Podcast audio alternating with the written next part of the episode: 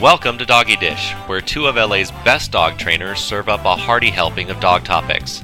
At the end of this podcast, we'll provide information on how to contact our trainers. And now, here they are. Hi, this is Kim Reinhart with Ain't Misbehaving Canine. and Laura Burhaney from Animal Attraction Unlimited. And today we're going to have a little bit of fun.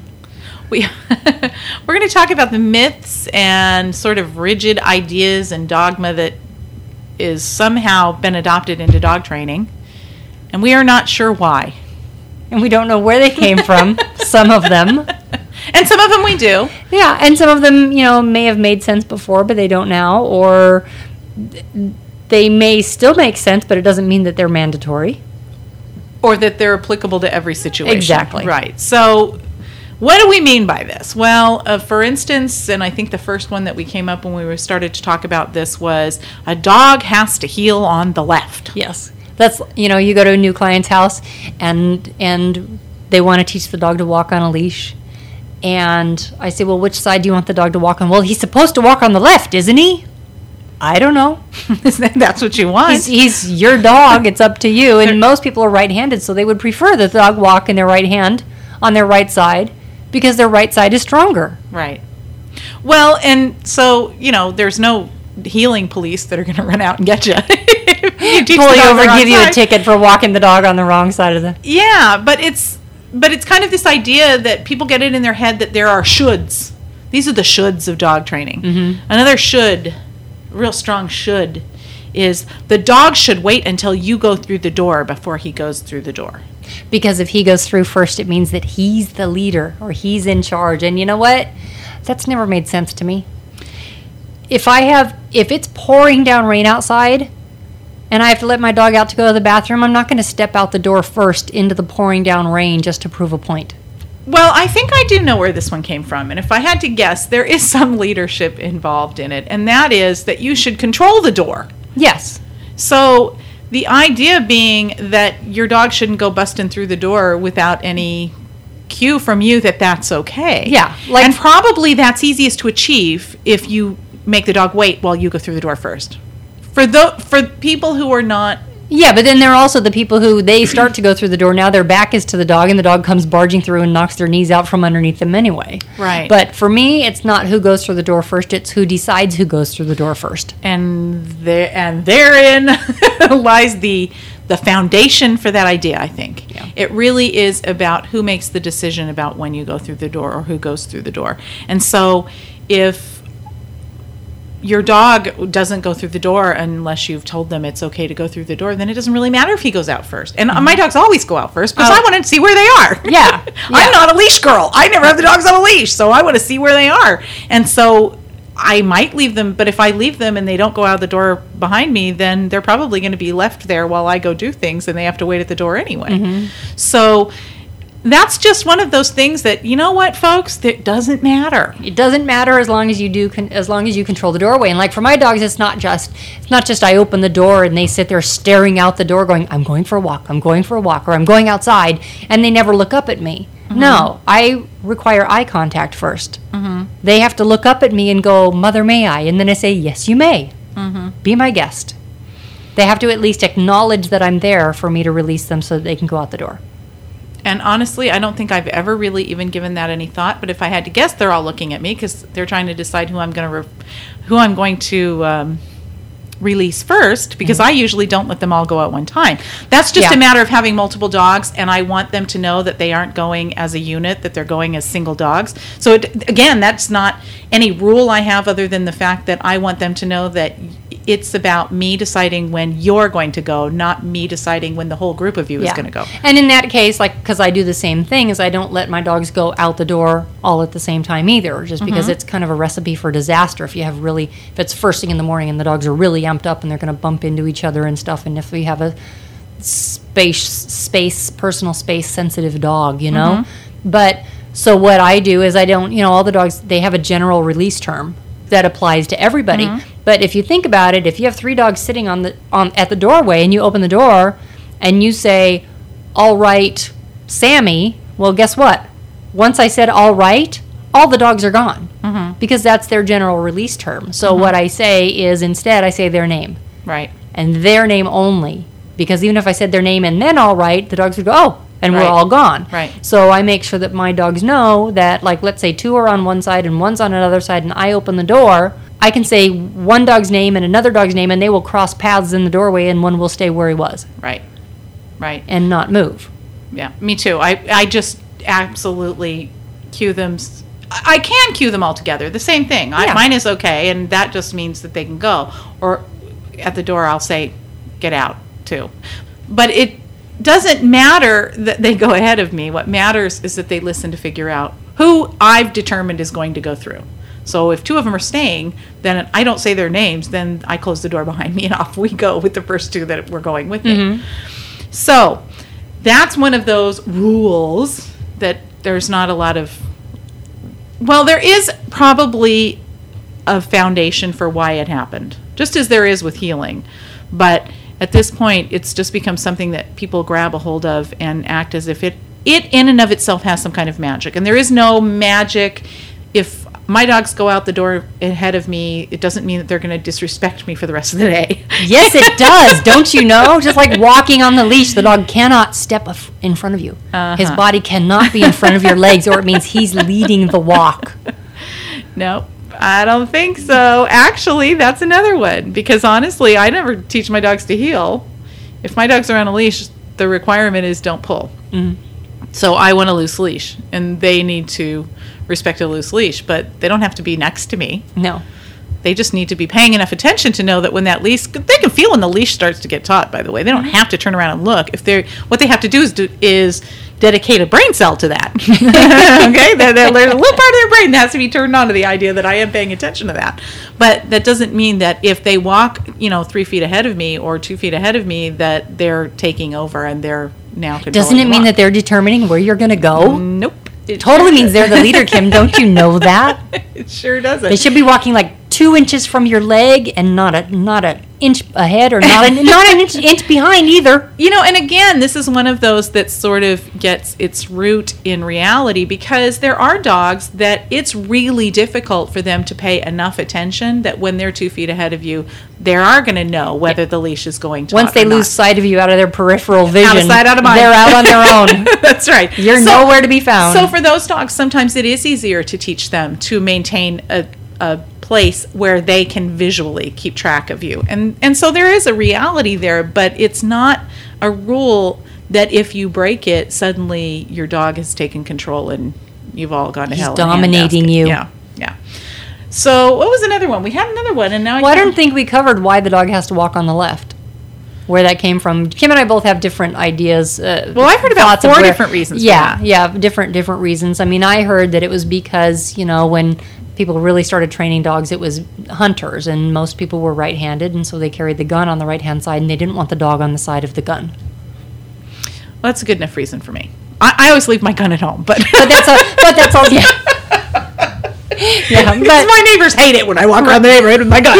but also you know I don't have a gun, folks. and there is a reason, not that, not that I use a choke chain anymore, but if you use a choke chain in training, there is a specific way Yes. that the leash has to go on. But you That could use it the other choke direction, chain, too. You could, but that's what's the fu- Yeah. what the funny thing is, is that people n- might might know that a choke chain has to go on in a specific direction, but they don't know why. Right. Which means that then, if they move the dog to their right side, the leash is the collar is on backwards. Right, and the collar won't And- release correctly. Right, and because they don't know why the collar has to go on a specific way, they don't know that if you move the dog to the right hand side, you're also supposed to turn the collar around. Right. And in dog shows, if you show an obedience training, that is the side that you heel a dog on. You heel a dog on your left hand side. So for for the purposes of showing your dogs in obedience or in working trials, which we did, which is an English thing, um, you do heel a dog on the left hand side. Yeah. But there is no, nothing's gonna come apart if you don't. and I know plenty of people who walk their dogs on one side or the other, depending on where the grass is on their street. They want their dog Yeah. walking on,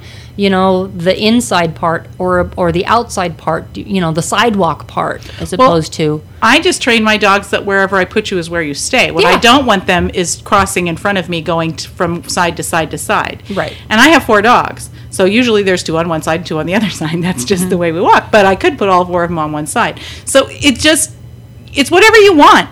There's no like real reason to do that unless you're going to take your gun out. And again, you know, I leave mine at home, so everything is cool. But anyway, so there was, but there was still another one that we had come up with that was sort of a one of those. Oh, I know, the dog can't sleep in the bed. Yeah, I your go to I go to people's houses, and you know, one of my questions on the questionnaire is, "Where does your dog sleep?" And like a lot of people won't fill that out, mm-hmm. and I go down the questionnaire, and they think I'm going to miss it or something, mm-hmm. and I go, "Oh, you didn't fill this out. Where does he sleep?" And they get this look on Sheepish. their face, and they look at each other. You're not gonna "Well, like this." No, exactly, exactly. oh, I know you're not going to like this, but he sleeps on the bed, and I'm, oh, I don't care as long as he doesn't, as long as he doesn't hog the blankets or. Well, or stand up and growl at you, and if you try to get him to move and he growls at you or bites at your feet, you know, or Yeah, stands and hovers over your face. If he's you- guarding the bed, yeah, then we have a reason to kick him out of the bed. Yeah. If he's if he's not letting your husband or your wife get in the bed, then we have a reason to Yes. keep the dog out of the bed. If he wakes up in the night, if you bump him and he growls at you or or snaps after- at you, yeah. then we have a reason to keep him out of the bed. If, like one of my dogs, he decides that he's the only dog allowed on the bed and he's going to growl at the other dogs, then we have a reason not to put him on Yes. the bed. But other than that, there is no solid reason not to let the dog sleep on the bed. And I have to tell you, I've had my dog sleeping on the bed for a long time, and it hasn't created any terrible things. I still have, you know, all my skin is still on my body, and your nose is perfectly intact. my neighbors haven't been killed. Nothing terrible has happened. They haven't. So and it's the same thing for other furniture in general. Mm-hmm. The couch. You know, don't let him on the couch because then he's on an even level with you. now there are dogs that, if you give them that much Yes. leverage, they're going to have a problem, and they're going to show. They're going to problems are going to They're going to take advantage emerge. of it.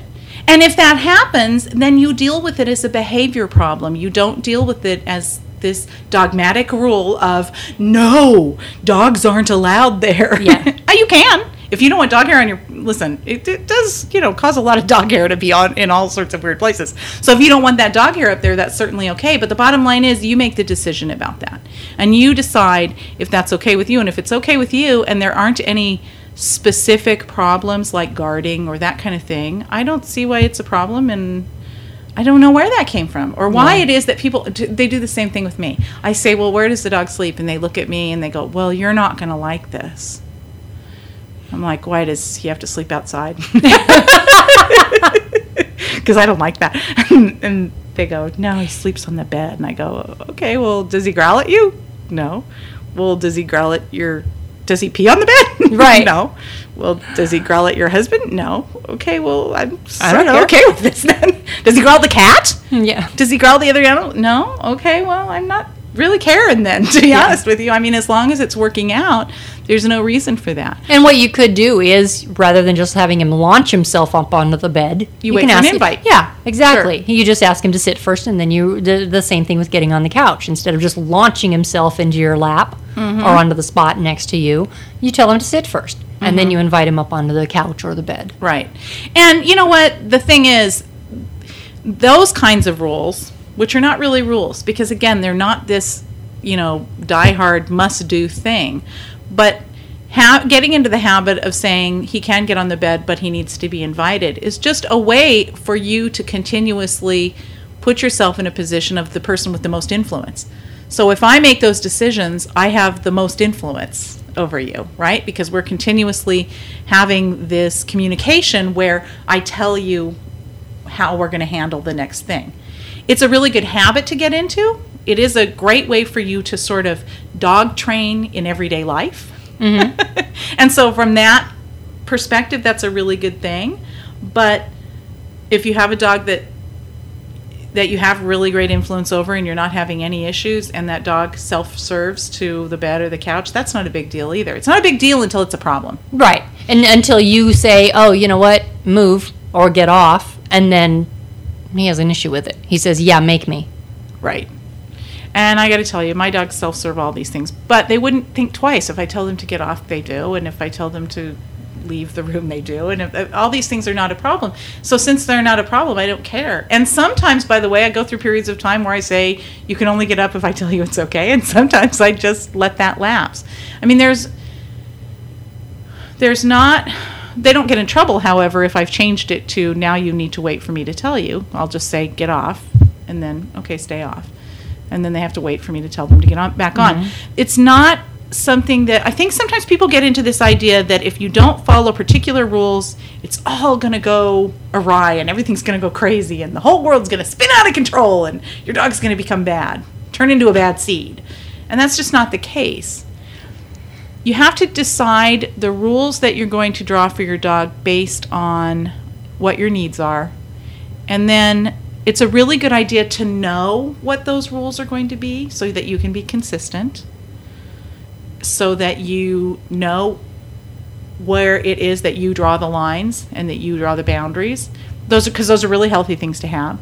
But the idea that there's some kind of you know um, little police squad running around there going, "Hey, lady, you let your dog out, or you walked out of the house, so it's not okay," is just it's ridiculous. Mm-hmm. So what's another one?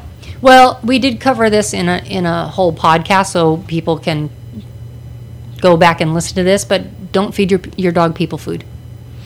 Don't feed your dog people food because it'll make them beg. And we actually did an entire podcast on begging. But feeding your dog people food does not make him beg. Just so you know. Now you can go listen to the other podcast. Well, just like feeding your dog, I mean, there's a whole movement out there of raw feeders, people who feed raw. Oh, now he's tasted blood. And I uh, am a raw feeder, and so are you. Okay, and, and we're not telling anybody that they need to feed their dogs raw food. That's what we choose to do. But I will tell you, it doesn't make them aggressive. They don't because they've tasted raw meat. They're going to turn into aggressive and want to kill things. It doesn't happen that way, and it doesn't bring out their prey drive or make them tougher or any of the things that happens. These are just these weird myths that people come up with mm-hmm. that kind of get handed down, and it it grows its you know its own little Legs and runs with it. it does. It really does. It really does. So what's another one? Let's think of another one because there there are i mean i run into this all the time. I go to a client's house and they'll give me that sheepish look and they'll go well you're not going to like this. I'm like okay Don't lie down on the floor with your dog.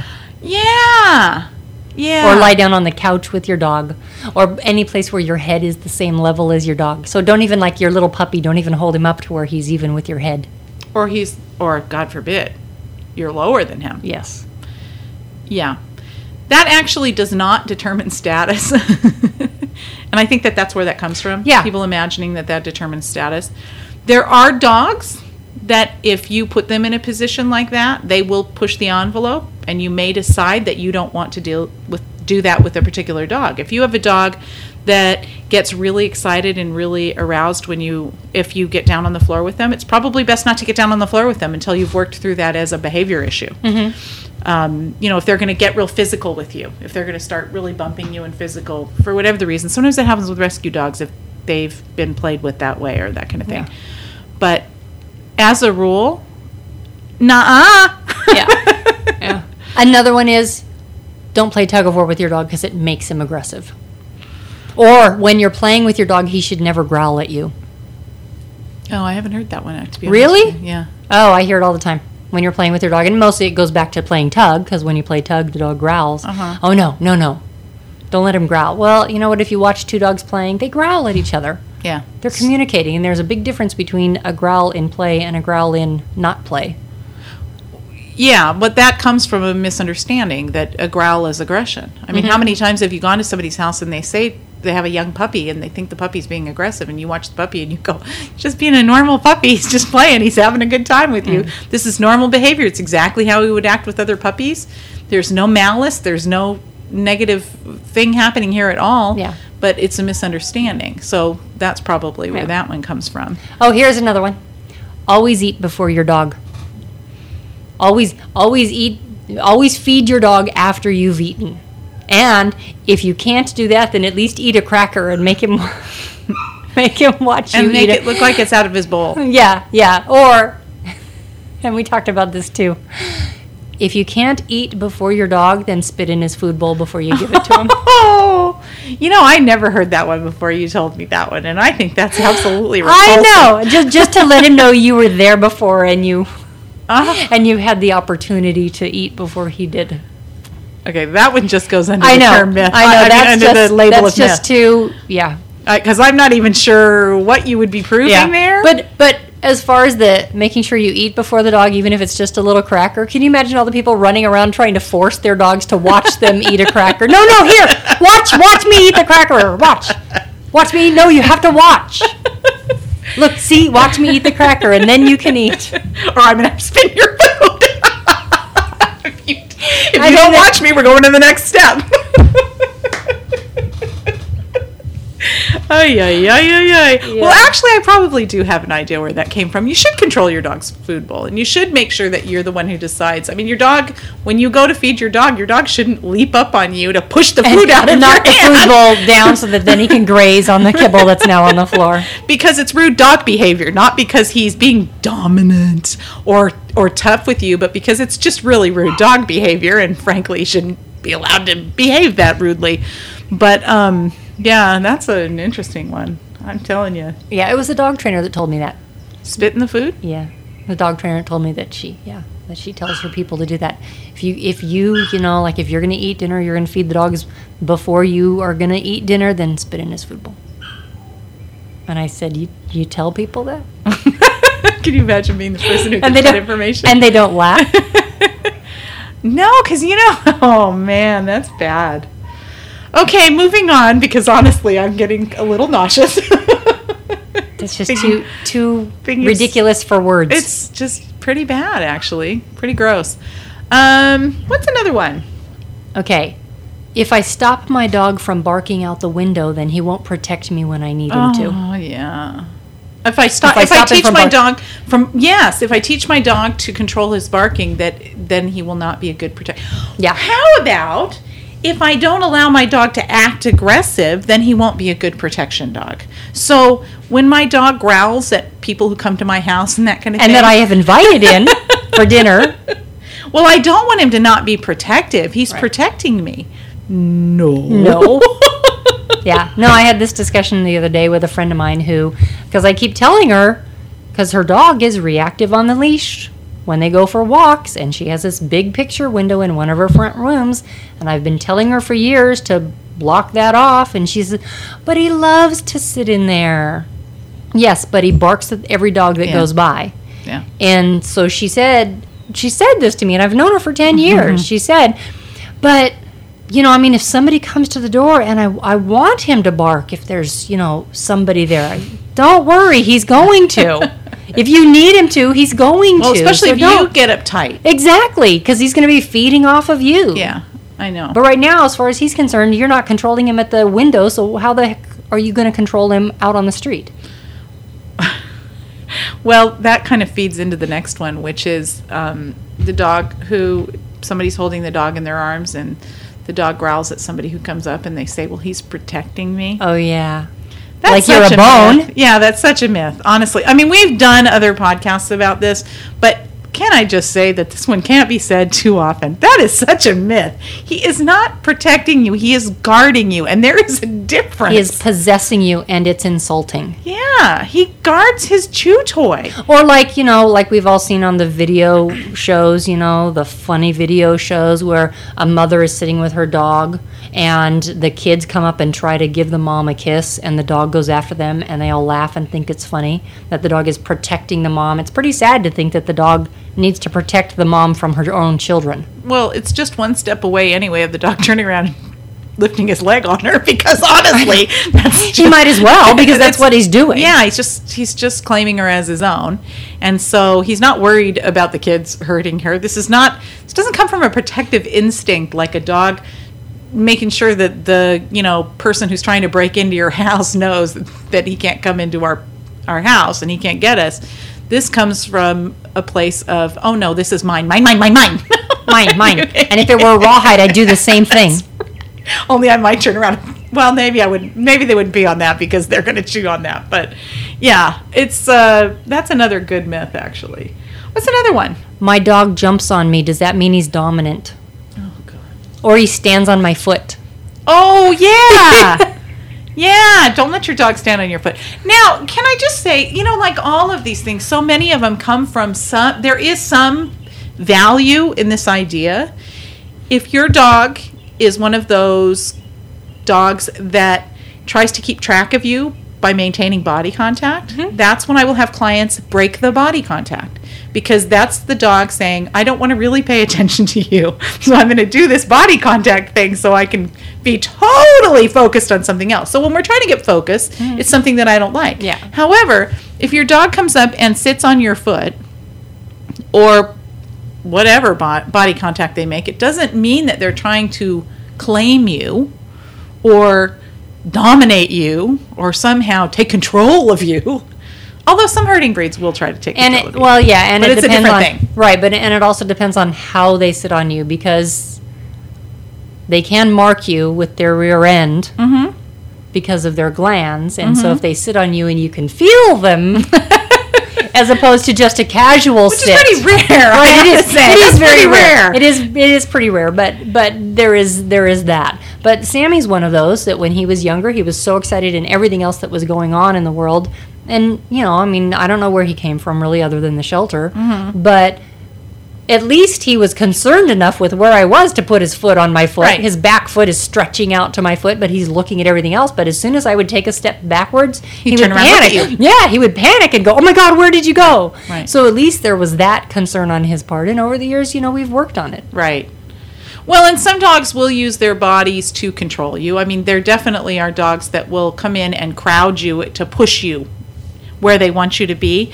But that's not about dominating, guys. That's just about pushing you around. And while I don't put up with it, I don't want a dog to call the shots on that level.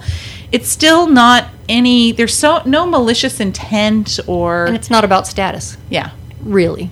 It's just about getting what they want. I mean, occasionally, maybe in the rare dog who really has other issues, also, Yeah. it might be right. But it tends like to a get dog who stands in the doorway and won't let you go through. right. That But that's guarding, and that's a whole different thing. That's Yeah. the whole possessive.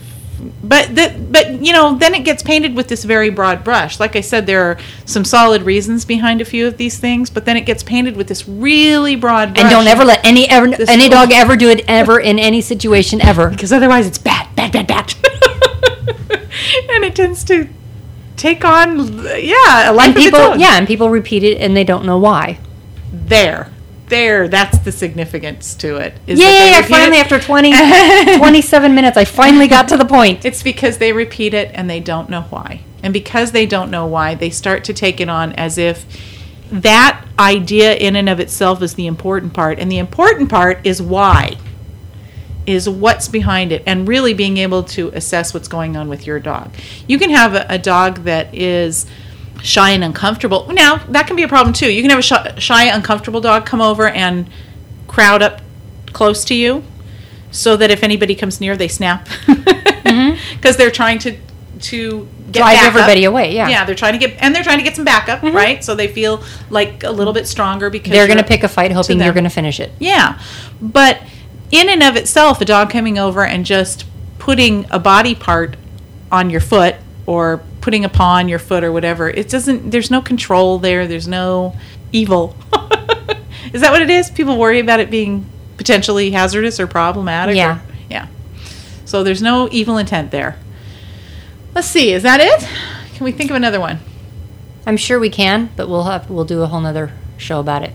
Okay, well, I think that's probably it for now. There are others, but we'll come up with them at another time.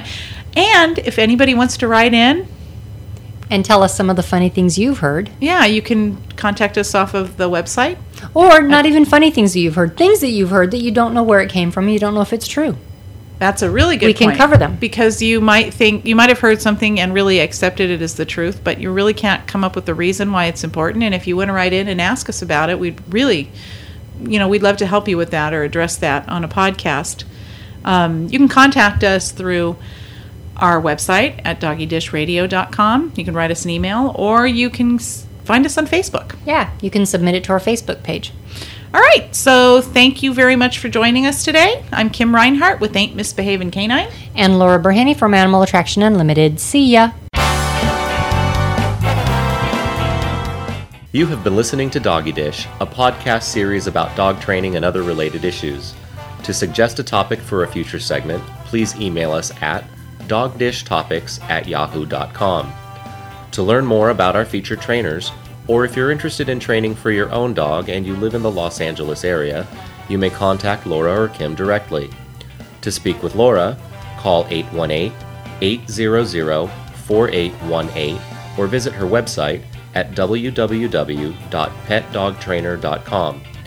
To speak with Kim, call 818 890 1133 or visit her website at www.beagooddog.com. And remember, you can find Doggy Dish on Facebook and download us from iTunes. Thank you for listening.